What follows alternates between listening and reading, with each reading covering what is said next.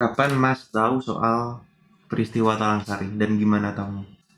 Waktu peristiwa Talang Sari itu kalau nggak salah saya kelas 3 SD. Nah, Talang Sari itu yang saya tahu dulu sebelum saya mengatasi Talang Sari, dulu yang saya tahu dari waktu kecil itu, jadi peristiwa itu ada di dua tempat, ada di di dusun Talang Sari, sama yang satu lagi di desa Sidoarjo. Dulu waktu kelas 3 SD itu saya masih eh, ya saya sekolah masuk siang, jadi waktu itu terjadi peristiwa itu siang sore terus sekolah disuruh pulang sekolah diliburkan kalau nggak salah waktu itu. E, di situ suasana itu di kayak menjadi mencekam. Di kampung itu semua e, kebetulan desa sidoarjo dengan desa bawah itu bers, bersebelahan nah jadi orang e, berapa rumah gitu tidurnya berbarengan mesti jadi satu waktu itu uh, dulu bukan yang bukan bukan Sari waktu itu uh, dikenalnya mujahidin, ada gerakan mujahidin mujahidin. Kita masuk di masa Orde Baru di mana pengawasan oleh negara benar-benar masif. Di mana-mana ada intel, termasuk salah satunya sebuah dusun kecil di daerah Lampung.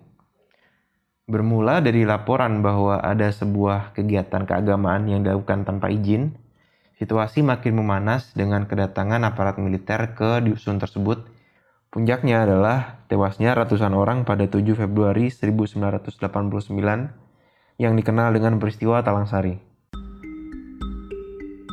Ada satu kelompok Islam kecil bernama Gerakan Nusroh yang dijadikan contoh oleh Orde Baru sebagai gerakan politik yang tidak sesuai dengan ideologi pemerintah.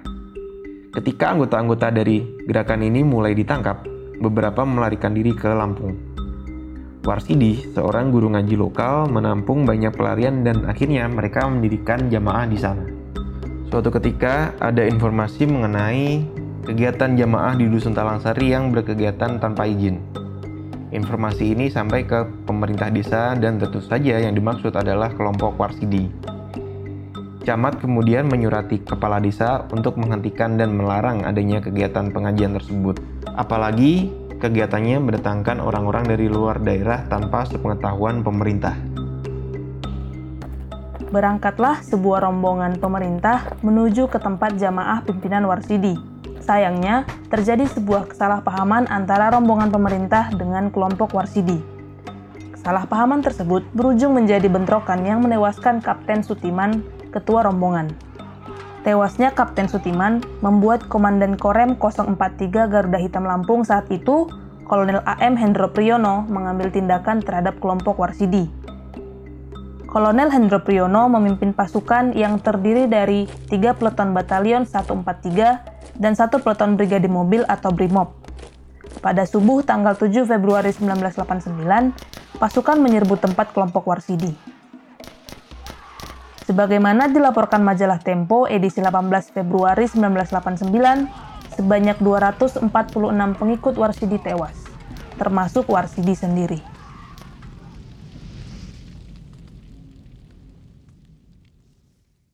Nama saya, nama lengkap saya Kabu Supaito. Saya lahir di dulu belum ada Lampung Timur, dulu masih Lampung Timur itu masih jadi satu dengan Lampung Tengah uh, saya lahir di desa namanya masih Gunung Sari tanggal 1 Januari 1981 saya besar di desa kelahiran saya di desa Bawah Gunung Sari kecamatan dulu masih kecamatan Jabung Kabupaten Lampung Tengah. Yang sekarang sudah uh, berganti uh, menjadi Lampung Timur. Tidak lama setelah peristiwa itu saya diajak ibuku ke pasar Sidoarjo itu lalu saya melihat salah satu rumah itu rumahnya Pak Aswar. Saya waktu itu saya, karena saya tahu rumah itu rumah Pak Aswar karena Pak Aswar itu salah satu kalau di apa dulu itu mantri ya kesehatan itu yang suka nyuntik. Nah, waktu itu saya kalau suntik sama bapak saya di situ dan udah kayak saya udah kayak anaknya sendiri gitu. Nah, saya nggak tahu kenapa tidak rumahnya itu udah hancur udah sudah hancur gak ada atapnya penting. Karena waktu itu masih kecil saya kelas 3 SD ya kurang paham kenapa kenapa gitu siapa yang siapa yang ngurus siapa yang ini. Tapi setahu saya rumah Pak Aswar itu pas di depan di seberang lapangan Sidoarjo itu udah hancur. Udah. Rumah papan tapi ya sudah setengah kalau nggak salah papan dan tembok setengah gitu waktu tapi hancur semua waktu. Situasi situasi dibuat apa dibuat menekan terus saya waktu itu sore diajak bapak saya katanya di situ aja ada perang ada perang ada perang. Ya, ya di situ habis hujan waktu itu kalau nggak salah. Wow lihat banyak. Darah. Yang Mas Ya. rasakan bayangkan ketika kecil itu apa? Ketika melihat? Jadi yang saya bayangin waktu saya melihat rumahnya Pak Aswar itu hancur, ya aneh aja gitu loh. Setahu saya, Pak Aswar ini orangnya baik. Bu, Bu Ismin ini juga orangnya baik. Kok rumahnya dihancurin gitu kan. Nah, cuman saya waktu itu kan namanya anak kecil kan belum ada timbul pertanyaan kenapa kenapa gitu kan enggak.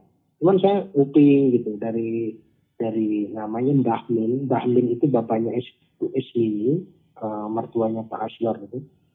Kalau ngobrol-ngobrol sama bapak, kebetulan dulu bapak tuh, bapak saya itu kan suka ini ya, apa? Kalau sekarang itu kan bajak di kerjaannya bajak bapak saya itu. Nah waktu itu kan bajaknya pakai sapi gitu. deh. Nah pas bajak tempat apa namanya Mbah Min itu kan sering ngobrol, ya ngobrolin nyeritain eh, Pak Aswar, Pak Aswar sempat ditahan tapi dilepasin lagi karena katanya nggak terbukti gitu-gitu. Saya dapat informasinya karena saya masih kecil kan waktu itu ya informasinya seperti itu yang saya dapat.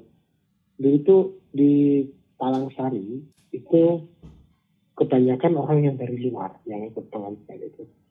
ya Nah di di Sidoarjo ini kan juga ada apa eh, pengajian termasuk masih ada kaitannya dengan jamaah wasidi waktu itu karena nggak tahu kenapa ada seperti anaknya Pak Azwar itu bukan anak yang yang hilang anaknya yang hilang itu anak angkatnya itu yang sempat menjadi korban dia meninggal dan eh, pas pengajian itu ada beberapa orang dari Sidoarjo itu yang ngaji di Talangsari.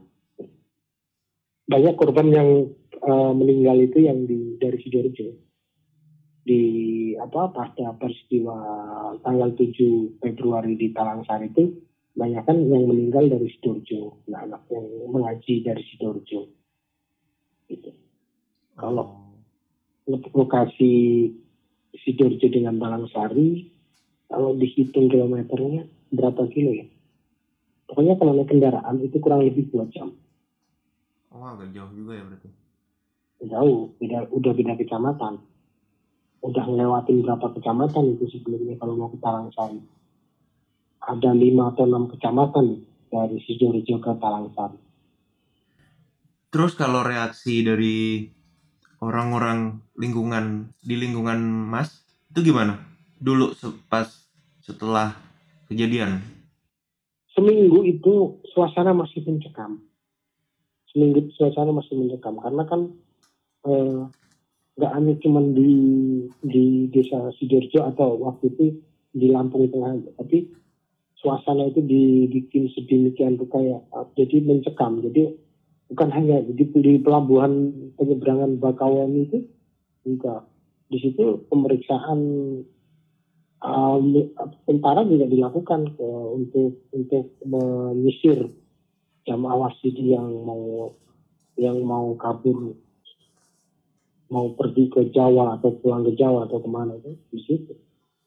Sampai ada salah satu anak korban itu yang diajak ke Bakau di, di pelabuhan itu sama tentara untuk nunjukin itu waktu itu cerita dari eh, anak korban itu. Dia suruh nunjukin kalau ada orang ini eh, ini yang namanya Pak Jayus waktu itu kan yang dicari Pak Jayus ini yang namanya Pak Jayus gitu kalau ditunjukin untuk nyari yang namanya Pak Jayus jadi suasana men- mencekam. Karena kita punya saudara misalnya di luar Lampung Timur ya ada di Gala ada di di mana itu jadi ceritanya ya ada yang bikin ini deh bikin tanah. Ini ada yang bikin apa namanya tanah beracun gitu kan. Itu suasana waktu itu di sekitaran sini Mas bisa gambarin lebih detail nggak maksudnya mencekam itu gimana? jadi mencekam itu anak-anak itu nggak boleh keluar Pak. kita sama sama orang tua kita sama bapak-bapak itu nggak boleh main jauh-jauh gitu nanti nah, apa situasinya masih itu masih ada mujahidin mujahidin mau ada perang atau hal kayak gitu gitu terus kalau malam tidurnya waktu itu saya ingat sekali jadi ada berapa keluarga paman saya ada tiga terus Pak D terus itu jadi satu tidurnya di rumahku Nah, ada lagi yang sebelah itu juga ngumpul satu satu keluarga besar itu jadi satu jadi satu gitu ngumpul. Jadi nggak sendiri sendiri nggak satu rumah satu. Jadi mereka eh, tidurnya kayak ngungsi berapa keluarga dari satu gitu. Mencekam itu berlangsung sampai kapan? Kalau nggak salah setauku waktu itu seminggu, kurang lebih seminggu. Nah bahasa itu setelah itu nah katanya kalau udah seminggu udah selesai katanya perangnya udah selesai waktu itu kalau di luar di luar Talang Sari mungkin ya di luar Talang Sari atau di Sidoarjo ya sudah sudah normal gitu cuman kita waktu itu kan belum tahu situasi di, di, di lokasinya di lokasi Talang Sari itu seperti apa. Uh, karena kita ya tidak tahu nggak nggak tahu waktu itu peristiwanya sebenarnya apa gitu nggak tahu. Yang penting jadi waktu itu jadi kayak yang penting anak-anak ini waktu itu sekolah sudah pulang. Terus malam pada tidurnya pada pada musi-musi gitu kan. Nah tapi untuk di Sidoarjo sendiri kita itu kayaknya setelah setelah tiga hari atau seminggu itu kayaknya udah udah normal udah biasa ya kita cuma lihat puing-puing rumah yang pas luar itu kalau orang mau ke pasar pasti lewat karena rumahnya pinggir pas pinggir jalan dekat pasar itu Nah, tapi kita kan nggak tahu banyak cerita apa-apa seperti apa sebenarnya apa sih gitu yang terjadi. Mas, Ya. pas kita pertama teleponan tuh, Mas cerita ke saya soal isolasi desa pasca peristiwa. Itu di Talangsari mas, bukan di Sidoarjo ya. Itu di lokasi Talangsari, Hmm. itu di dusun, di dusun Talangsari itu semua orang di, disuruh keluar. Disuruh keluar dari Talangsari, dari dusun Talangsari itu, dan di desa eh, dusun itu eh, jadi kayak terisolasi gitu. Di situ di, ada dijadikan pos tentara. Salah satu rumah warga, eh, rumahnya Mbah Mardi, saya panggil Mbah karena dia udah tua. Jadi dia di eh, rumahnya itu dijadikan pos tentara. Hanya satu rumah itu yang dipakai. Lebihnya orangnya keluar semua. Tapi kalau di desa Sidoarjo sendiri berarti gimana? Kalau desa Sidoarjo di rumah Pak Aswar aja, setauku waktu itu di rumah Pak Aswar aja yang yang hancur, yang dirusak. Tapi kalau untuk kondisi eh, apa situasinya itu nggak se ini yang di Talangsari. Cuman begini di Sidoarjo itu kan Pak Aswar itu setelah dia dibebaskan, dia ini kan masih dalam pantauan. Jadi di Sidoarjo pasca peristiwa Talangsari itu kepala desanya tentara aktif. Artinya begini, karena di desa itu mungkin karena telah terjadi itu apa peristiwa Talangsari yang di Sidoarjo aktif. Nah kemudian kepala desanya di situ dipimpin oleh ini TNI aktif waktu itu. Itu Namanya setelah, Pak Amri, Pak Amri Wasin waktu itu. itu setelah 7 Februari. Iya, pas setelah setelah ini karena kepala desa waktu peristiwa itu meninggal. Kepala desa Sidoarjo itu meninggal, dia jadi juga jadi korban ya. Oh, Mm-mm. Dia waktu itu eh, me- meninggal pas dia pas peristiwa tanggal 7 itu meninggal. Pak Aswar, yang tadi sempat disebutkan namanya oleh Mas Kabul, memberikan kesaksiannya dalam buku Menemukan Kembali Indonesia. Berikut cuplikan kesaksian Pak Aswar. Aswar Kaili lahir di Desa Prapat, Sumatera Barat pada tahun 1942. Saat ini tinggal di Sidoarjo, Kecamatan Sekampung Udik, Kabupaten Lampung Timur. Ketika terjadi peristiwa Talangsari, Aswar Kaili sedang menghadap Camat Wai Jepara. Saat kembali ke kampung, rumahnya telah terbakar dan anak istrinya sudah mengungsi. Aswar kemudian ditahan berpindah-pindah oleh Koramil setempat, Korem Metro dan di LP Raja Basa, lalu dipindahkan ke panti sosial untuk menjalankan rehabilitasi selama 10 hari. Setelah keluar, Aswar masih menjalankan wajib lapor berkala, tetapi kemudian ditahan lagi di Korem selama tiga bulan. Dia kembali di penjara selama enam bulan dengan tuduhan melakukan penyerangan terhadap Babinsa dan warga. Istrinya ditangkap dan ditahan di Padang dengan tuduhan melarikan diri. Akibat peristiwa ini, Aswar Kaili kehilangan seluruh harta benda. Istrinya mengalami gangguan kesehatan, dan anak-anaknya tidak diterima sekolah di sana dan terpaksa dititipkan di pesantren di Jakarta dengan status anak yatim. Mengutip kata-kata langsung Pak Aswar, yang mati di Talang Sari, anak saya 11 tahun dan sampai sekarang tidak ditemukan. Ada empat orang anak lain yang bersama dia lari ke satu rumah yang kemudian dibakar. Dalam investigasi dengan kontras, ada tulang belulang yang ditemukan di rumah itu. Komnas HAM sudah bilang itu pelanggaran HAM berat dan sudah masuk ke Kejaksaan Agung, tapi tidak ada tindak lanjutnya. Saya sudah ke SBY supaya didorong kasus ini ke pengadilan, dan dia bilang iya. Tapi sampai hari ini tidak ada apa-apa. Kemenko Polhukam, Kejaksaan Agung, dia bilang tunggu keputusan DPR. Saya ke Komisi 3 DPR, dan mereka bilang desak presiden. Sampai sekarang tidak. SBY janji dalam empat hari tim saya sampai sana, tapi sampai sekarang sudah hampir lima tahun belum ada tindakan. Pak Aswar memberikan kesaksian tersebut pada November 2013. Yang berarti saat saya berbicara dan teman-teman mendengarkan sekarang, sudah tujuh tahun dan masih belum ada tindakan. Alih-alih, beberapa bulan sebelum pemilu presiden 2019, pemerintah melakukan deklarasi damai sepihak Orang-orang yang ikut dalam deklarasi tersebut menyatakan sikap untuk tidak memperpanjang kasus ini dan menyepakati agar peristiwa Talang Sari tidak diungkap kembali oleh pihak mana pun. Deklarasi damai sepihak itu waktu itu kalau nggak salah upaya dari tim Kemenko Polhukam yang kurang paham dengan uh, kurang paham dengan situasi Talang Sari kalau menurut saya deklarasi damai itu kemudian eh, dimaksud untuk menghapuskan eh, untuk eh, menutup kasus Karangsari menurut saya tidak tidak tidak bisa dibenarkan itu. Itu tidak diatur di undang-undang gitu loh. Dan terlebih eh, deklarasi damai itu terkesan korban itu nggak dilibatkan gitu loh. Yang dilibatkan adalah pemerintah kabupaten yang waktu itu ditandatangani oleh wakil bupati yang uh, Saiful Bukhari yang sekarang menjadi apa bupati. Uh, terus perwakilan korban itu nggak ada. Jadi tokoh. Tokoh itu ada dua di situ namanya Supri. Supri ini adalah orang yang notabene-nya adalah dekat dengan dengan pelaku di dusun Talangsari dia bukan tokoh itu kalau dia merepresentasikan korban itu tidak merepresentasikan warga Talangsari itu juga tidak benar. Karena kenapa? Harusnya kalau e, waktu itu e, tim tim terpadu e, membuat deklarasi damai, dia harusnya menghubungi korban. Korban tidak ada yang dihubungi karena dia tidak tahu karena itu acaranya acara itu sembunyi-sembunyi dirahasiakan. Deklarasinya itu difoto dikirimin ke saya. Ini apa, apa gitu kan.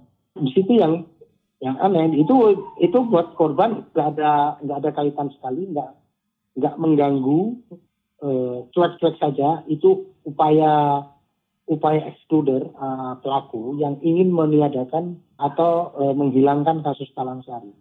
Korban Talangsari juga sudah mengklarifikasi dan waktu itu kita seketika juga uh, melaporkan ke ombudsman terkait dengan deklarasi damai yang dilaksanakan di di Kabupaten Lampung Timur yang diinisiasi oleh tim terpadu waktu itu dipimpin oleh Pak Dirjen Rudi Samsir dan ditandatangani oleh Ketua DPR, Wakil Bupati dan dua orang yang uh, itu bukan korban. Terus selain ke Ombudsman kita juga mengadu ke Komnas HAM.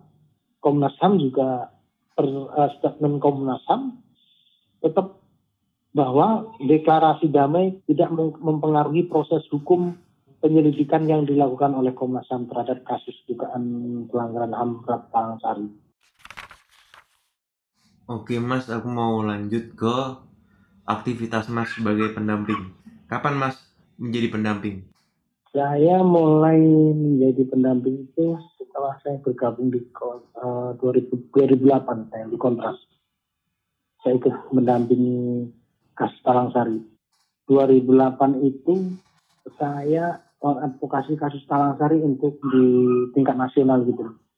Audiensi ke lembaga negara, ke mana pun ke instansi yang kita datengin, itu saya mulai di situ saya menyampaikan apa yang dirasakan oleh korban Talang Sari dari 2008 itu. Itu awal saya mengadvokasi Talang Sari ya. Terus kemudian kalau ada pertemuan-pertemuan misalnya pertemuan dengan korban gitu kan, itu saya uh, mulai terlibat advokasi di Lampung misalnya dengan membuat diskusi publik, kegiatan advokasi kampanyenya gitu kan. Jadi saya terlibat itu mulai dari 2008 mas. Kondisi korban dan komunitas saat ini gimana mas? Untuk kondisi korban Talang Sari dari sisi ekonomi itu variatif. Ada yang secara ekonomi sudah uh, dia sudah sudah makmur gitu kan karena udah sejahtera gitu kan. Ada yang masih minim, ekonominya masih di bawah juga ada ada variatif. Kalau untuk uh, kondisi ekonomi ya, nah tapi untuk keberanian korban untuk mengungkap, untuk mengatakan dia adalah Talang Sari itu beda dengan dulu dengan sekarang. Kalau dulu cenderung kayaknya mereka ini agak takut-takut itu kalau dia mau bilang saya ini uh, ex Talang Sari. Tapi beda dengan sekarang, mereka mereka udah terang-terangan. Kalau memang saya orang dulu mau kita ini korban Talang Sari gitu. Kalau untuk kondisi bagaimana relasi korban dengan pemerintah gitu kan mulai tingkat desa, kecamatan, kabupaten itu sudah bagus, sudah banyak perubahan. Dan perubahan kebijakan oleh pemangku kekuasaan juga udah udah mulai berubah, udah mereka udah mulai terbuka, banyak program-program yang diprioritaskan mulai di desa itu yang untuk diarahkan ke korban talang sari. Sampai mana negara atau pemerintah udah memenuhi hak-hak korban? Bukan hak-hak korban, tapi pemerintah sekarang sudah mulai memberikan perhatian. Perhatian itu hak korban yang selama ini haknya sebagai warga negara belum terpenuhi. Jadi pemerintah sekarang sudah mulai sudah ada perhatian terhadap korban Talang Sari dan eh, bukan bukan hanya yang di, di Talang Sari tapi yang ditinggal di di luar Talang Sari sudah mulai ada perhatian. Kalau untuk pemenuhan sih uh, belum ada yang istimewa sebagai korban belum, karena mereka misalnya hak misalnya mendapatkan akses layanan misalnya infrastruktur. Itu bukan bukan ya karena dia korban dia warga Indonesia warga negara itu uh, dia juga berhak untuk merasakan uh, haknya sebagai warga negara seperti warga lainnya gitu. Kalau diskriminasi baik itu sosial ataupun administratif. Gimana tuh kalau sekarang kondisinya? Apakah masih ada? Sekarang sudah sudah untuk apa namanya untuk perlakuan diskriminasi kalau uh, ini sudah sudah mulai terkikis, sudah mulai hilang dan sekarang sudah tidak seperti dulu lagi. Kalau dulu kita membuat kegiatan selalu diawasi dan masih dianggap sebagai kegiatan sebagai kegiatan yang yang belum jelas yang negatif gitu jadi setiap kita membuat kumpul-kumpul itu harus harus ada pemberitahuan harus memberitahukan ke, ke polsek ke kepala desa seperti itu hmm. kalau sekarang sudah tidak mereka dengan dengan cara dengan caranya sendiri korban uh, mengembalikan uh, apa nama baiknya sendiri misalnya dengan dia memotivasi uh, lingkungannya misalnya dengan membuat forum-forum atau kelompok-kelompok itu yang kemudian sedikit demi sedikit menghilangkan kayak jadi rekonsiliasi sosial gitu loh menghilangkan stigma terhadap korban seperti itu. Peristiwa Talang Sari melahirkan pertanyaan mengenai akuntabilitas pejabat publik kita, baik di tingkat nasional maupun lokal. Akuntabilitas. Akuntabel berarti dapat dipertanggungjawabkan. Akuntabilitas berarti keadaan ketika seseorang dapat dimintai pertanggungjawabannya. Pada kesempatan yang akan datang, ketika kamu akan memberikan suaramu untuk calon pemimpin yang menjanjikan ini itu dan banyak sekali, jangan lupa untuk cek akuntabilitasnya.